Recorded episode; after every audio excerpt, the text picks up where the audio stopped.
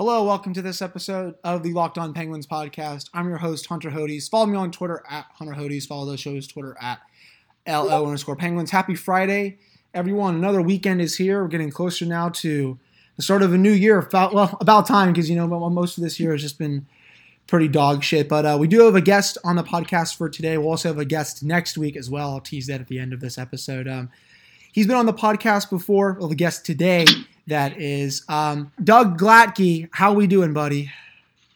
Good, man. How you doing? Thanks for having me on. Yeah, man. I'm uh, not doing too too bad myself. You know, I'm just mostly with my girlfriend's dog since it's her birthday, so that'll be uh, a fun night tonight when she comes home from work. Um, it looks like we're getting closer to hockey. Um, in this segment, guys, we'll talk about you know some of the start of season stuff that's been coming out the last couple days, or well, kind of the lack thereof, just because there's really not been too much news. Um, the Canadian teams may have to play in the U.S. just because of border restrictions. Um, there's still no um, NHLPA vote, which kind of stinks, but we'll touch on that right. Uh, well, right after I ask Doug this question. But Doug, buddy, how are you feeling about the realignment uh, going into this season?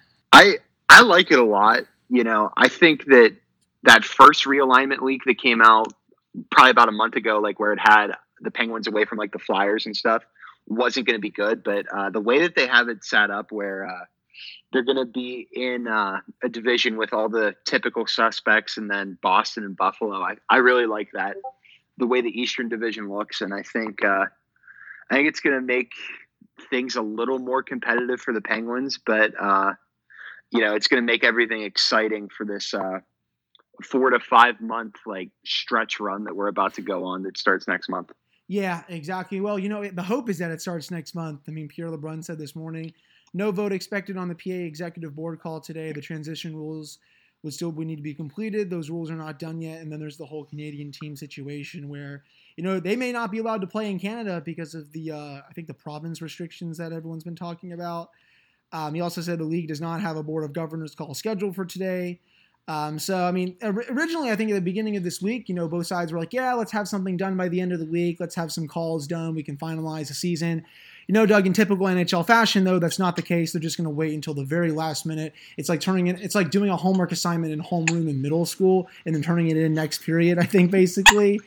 Um, they just they love they love to do this, and with a January 13th restart date, still what they want to do, I don't know how they're going to pull that off, as it's I think less than four weeks now to the season. They may have to postpone it for like a couple more weeks or something. Yeah, it's uh, it's it's it's very bleak right now. It reminds me a lot of when the rumors started coming out that they were going to go back into the bubble. You know, yep. we didn't know what was going to happen from a day to day basis, and um, now we're at a point where it's almost Christmas, and that's probably going to take the league out of commission for two whole weeks with the Christmas and New Year holiday. And, you know, it, it leaves them such little time to figure out a January 13th start date. I know that they were adamant on it in the beginning, but part of me thinks that we may not see it. Mm. I mean, yeah, I mean, I, I always I talked about this a couple weeks ago. One of the biggest things that I that, that I think the better scenario for them just start it like the weekend of the Super Bowl, but like obviously don't have games on Super Bowl Sunday. Play games on that Friday or Saturday. Do a three night opening game triple header on NBC, and then on Saturday just do a game at noon, do a game at two thirty, do a game at five o'clock, do a game at seven thirty, do a game at ten o'clock. Air them across NBC and NBC Sports Network. And you know that's a hell of a return for the NHL. I mean, we know the NBA is coming back next week. I mean, they're obviously going to have um, a bunch of games on their networks. But I think that would be prudent for the NHL to do, especially because a January 13th restart, it doesn't seem likely at this point just because of how late that they're doing these negotiations and everything. I mean, at least there's no economic problems.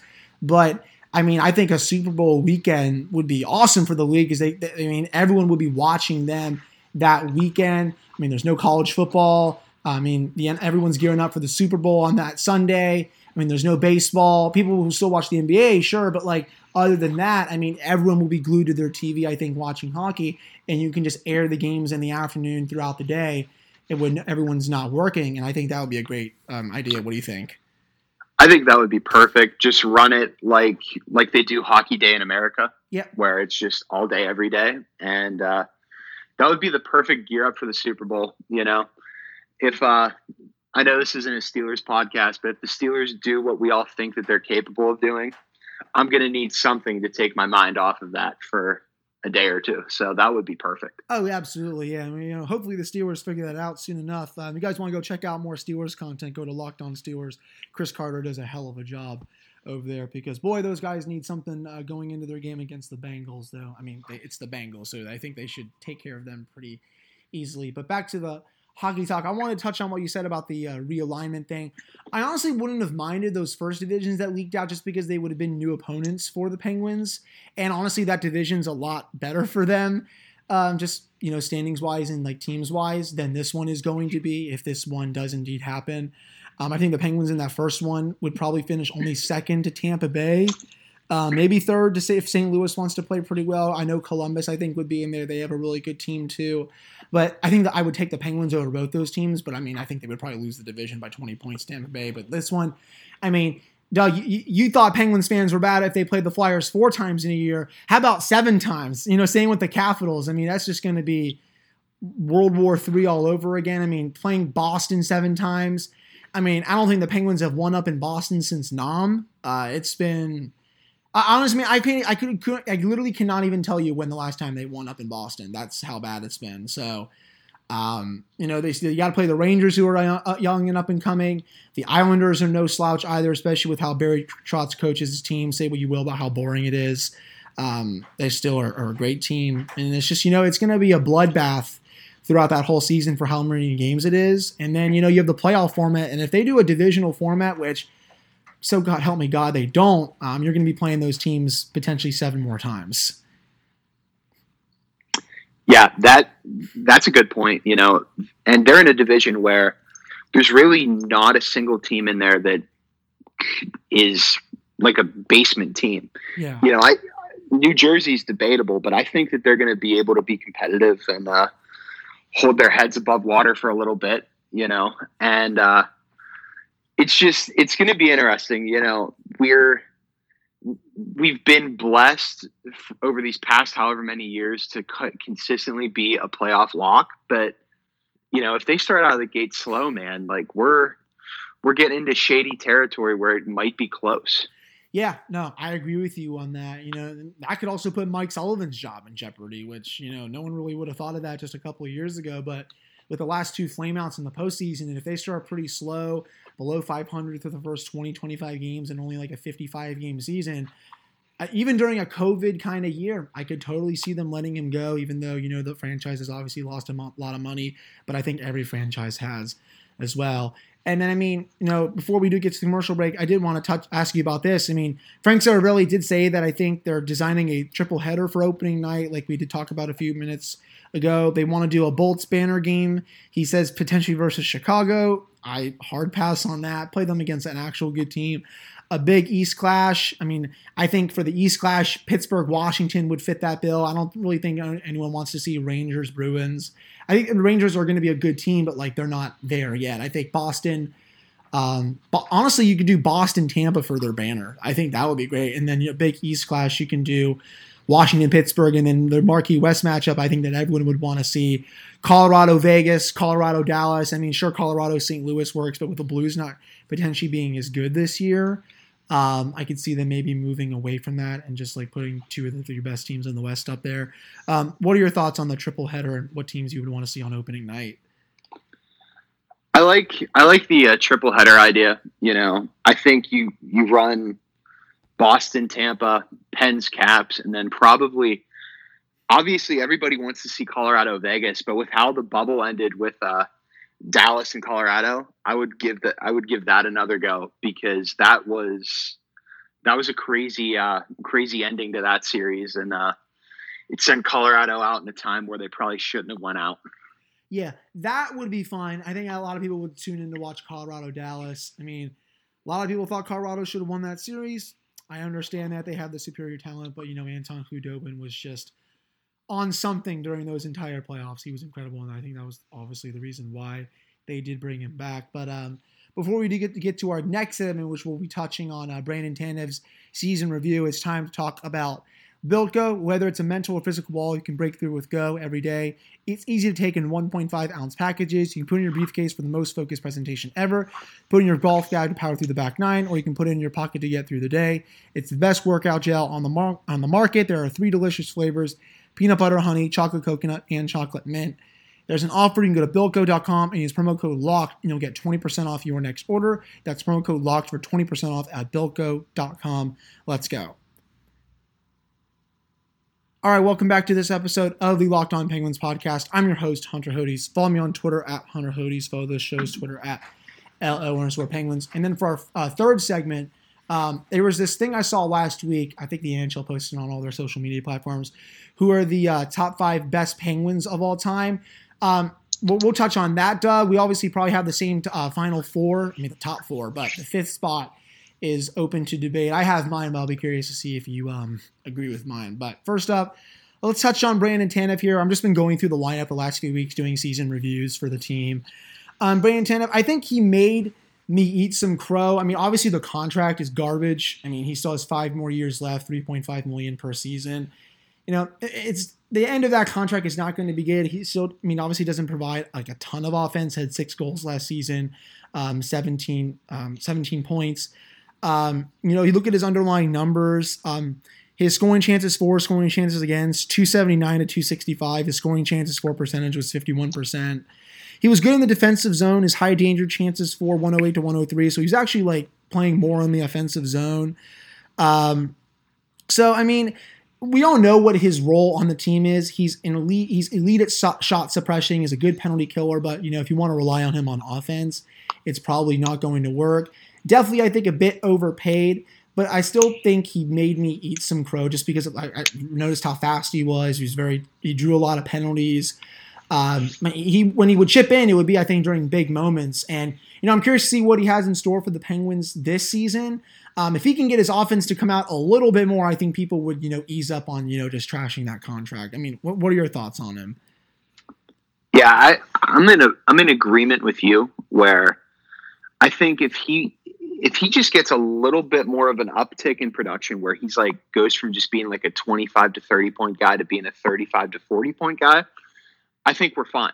Mm. um, you know he obviously he's a very good defensive forward and um, that's going to get him stapled into a bottom six role. I know that they were trying him with malkin in the very beginning but um, with the way everything's arranged now there's no room for that to occur.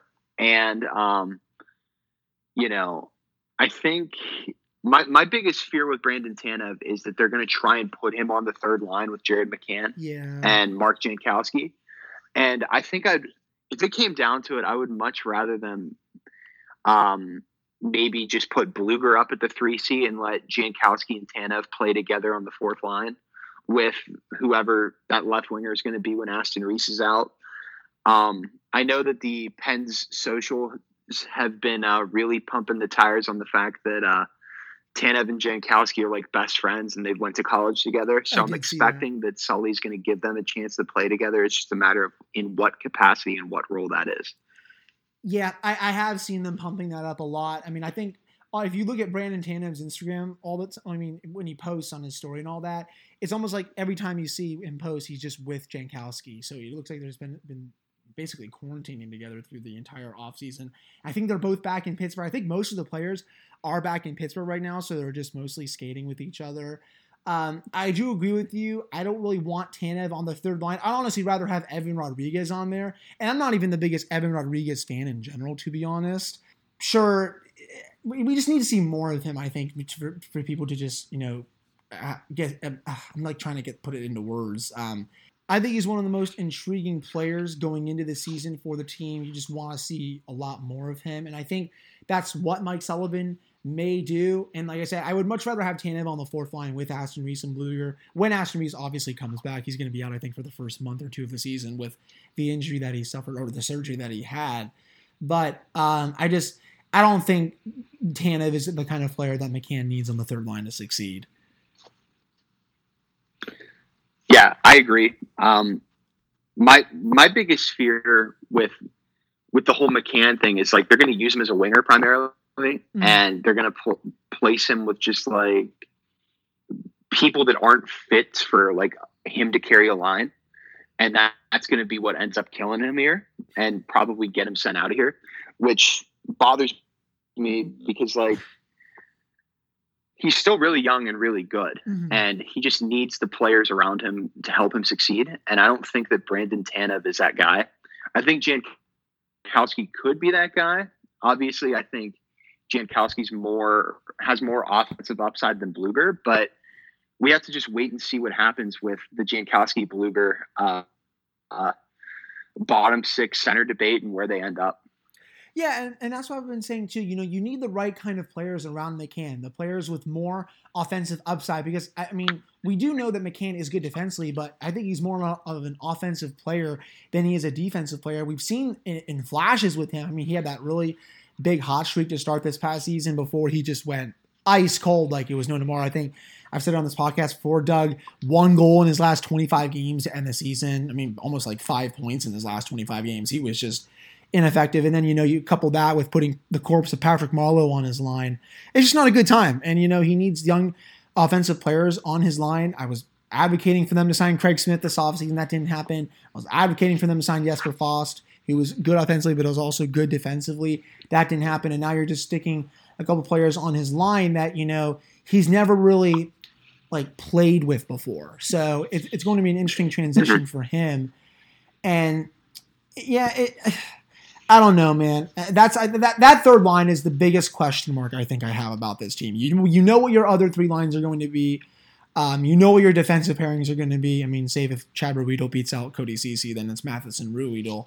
But you know, what are you going to get from that third line? Every time the Penguins have won the Stanley Cup in the Sid uh, Gino era, you've had a great third line. The HBK line, you have the Cooke-Staal Kennedy line. You know, can this be one of those great third lines? I have a, a lot of doubts about it, though. I mean, if it would, though, I would eat a lot of crow. That's for sure. Yeah, and I think you know I don't think the problem is Jankowski. I think Jankowski's perfectly fine, especially if he can come in bringing some of the offense that he did in a, his first few years in Calgary. Yeah. Um, you know, McCann needs a defensively responsible guy so he can just go and be the offensive um, output guy on that line. It's just a matter of finding who's going to be that right winger for them. You know, and obviously we said Evan Rodrigues, Sam Lafferty's a, pot- a potential guy. Um, Colton Sceviour, maybe. I, I, to- I totally forgot. I don't that he's really still know. the team. Well, I, I just remember that they got him in the trade with Matheson. That's just that, that just goes to show where my Yeah, mind has he- been this offseason, man. It's it's one of those things like where I have no idea what Colton Sceviour is going to do. I just know that he exists. So I just kind of like you know maybe he could be a third liner.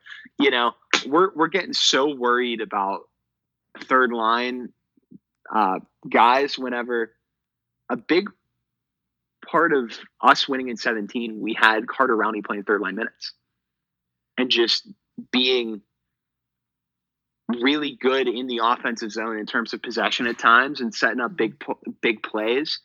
But um, you know, the big thing that I'm banking on Hunter, and I don't know if it's going to happen, and it's going to make me sad if it doesn't happen, is uh, I'm like banking on Sam Poulin making the roster. Yeah, man. I, I just I don't know if that's going to happen. I mean, he didn't make Team Canada's roster. I did. I see a tweet from Danny Shirey Irving. You know, I think, you know, it was probably a shot at some of us. I think I'm probably in there too. You know, just I think people have a little bit of unrealistic expectations that he may make the team. I mean, I am on the thought that he will make the team, but will I be surprised if he gets sent down and doesn't make it? Absolutely not. It would be like it's honestly probably the more likely outcome. Though I do, I think he will still make the team. Though it does suck, man, that he didn't make Team Canada's World Junior roster. Um, I thought he was definitely locked, honestly, to get on it. But that just goes to show how stacked Canada is. But I'm just I'm just excited to see him. Um, you know, I, I well, you know, we talked about Colin Sceviour. You know, so, so help me God, maybe he's a 10 to 15 goal scorer for the Penguins this season. Maybe he's the offensive output on the third line next to McCann, and then you can put Mark Jankowski on there, who's more defensively responsible. Though he did have a 12 goal season, I think, um, just about a season and a half ago. So, um, you have that to look forward to as well. Um, is there any other big question you have about this team going into this year? You know, third pairing, goaltending, anything like that? I, I just you know I think the third pairing is going to be interesting because um, I said this to somebody today where I hope that the Penguins aren't so enamored with Pettersson and Marino together that they won't split them up because I think that Mike Matheson would be perfect for Marino because of how much of a stay at home presence John Marino is. It would allow Matheson to play his game, you know, take the puck up in the offensive zone and take chances a little bit. Mm-hmm. So I'm not sure what you think about that, but that's what that's what I'm thinking. Yeah, I, I think uh, I'm in agreement with you on that. You know, I'm just I'm hoping Matheson just pans out in general. You know, maybe maybe Todd Reirden can work some devil magic with him, but we'll have to see on that. But uh, coming up in the next segment, uh, we'll touch on you know who we think the five uh, best uh, players are in Penguins history. Well, who that number five spot goes to, basically, because everyone knows who uh, the top four is. So stay tuned for that for the last few minutes of the show. All right, welcome back to this episode of the Locked On Penguins podcast. I'm your host, Hunter Hody. So, Doug, I mean, it's obviously uh, Lemieux, Sid, Jagr, Gino. Um, that's the top four. I mean, unless you have any other player that you want to put in your top four, do you have any hot takes for that, or are we, we good for that? No, the, that's that's the solid four. Yeah. Um, the the five one's going to be the big question mark, though. Who's your number five? Because I got mine ready. Well, it's obviously it's going to be between Letang and Paul Coffey, right? You yeah. know, two two great defensemen from two different eras. Um, I think I'll give the edge to Letang. Just you know, kind of like aging myself, I guess. You know, he was he's just such a big part of this core, and he's not appreciated nearly as much as he should be. You know, and obviously Ron Francis gets some consideration.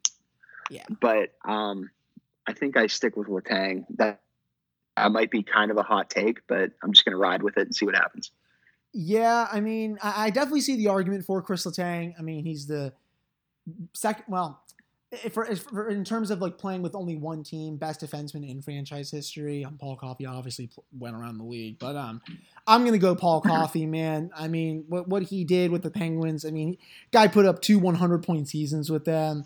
I mean, obviously won the Stanley Cup. I mean, in their first Stanley Cup run, 93 points, 76 games. I mean, he is, I think, the best defenseman in franchise history for all the defensemen that have come through here. Um, also, my mom's favorite player. Fun fact for everyone out there. But I mean, it's just Ron Francis, a big, big one too. You can also argue Kevin Stevens. He's great. But it's just like what Paul Coffey was able to do, you know, 1,500 points overall for his career, multiple 100 point season with the Penguins, almost another 100 point season, won the Stanley Cup with them. Just like how he saw the ice, you know, just going back and watching all the highlights of him and just how he moved the puck up the ice so smoothly. Um, it just it can't be topped. And you know, I I know some people will put the argument, oh well, he only played with the Penguins for three to four years. Yeah, I, I know. Everyone knows the Penguins' history. But you know what he did in those three to four years, though, it just it puts him over the top. But you know, I understand why people would say um, Chris Letang, though. But after that, if you want to go six, seven, I think I'd probably put Francis at six and then Stevens at seven. I know some people would probably put Marc Andre Fleury around that area. I would laugh at you because I honestly think Marc Andre Fleury is one of the most overrated players in the history of the league. And but in terms of franchise history, though, I mean, I'd probably put him towards the end of the top ten, but like there's still a bunch of players that I would put before him. But I think at six seven, Francis and then Stevens. Yeah, I agree with that, and I think you know Fleury's probably in the nine 10 range. Yeah.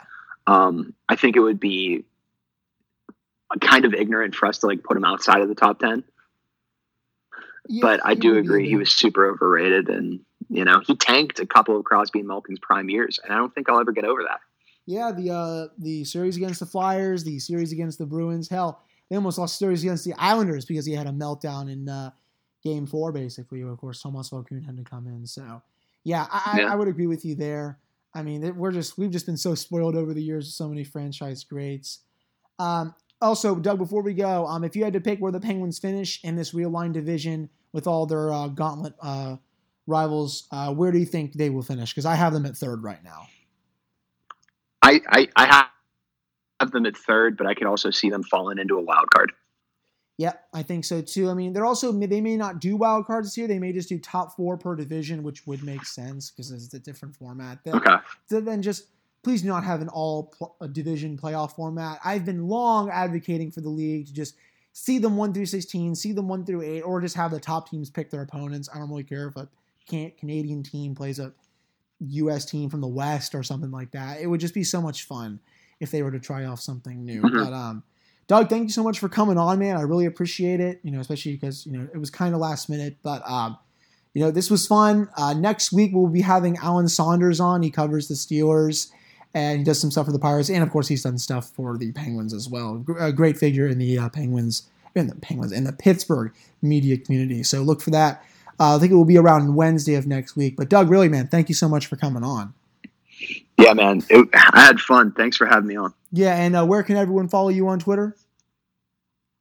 Follow me on Twitter at Doug underscore Gladkey. Um, tweeting about the Penguins all the time. I just have random thoughts and I put them out there. But uh, yeah, I'm a, I'm a fun follow. I, I, I, I know my stuff and, uh, you know, I won't be super annoying. So yeah. Yeah, he's not, he's not super annoying, unlike yours truly, who just tweets a bunch of nonsense.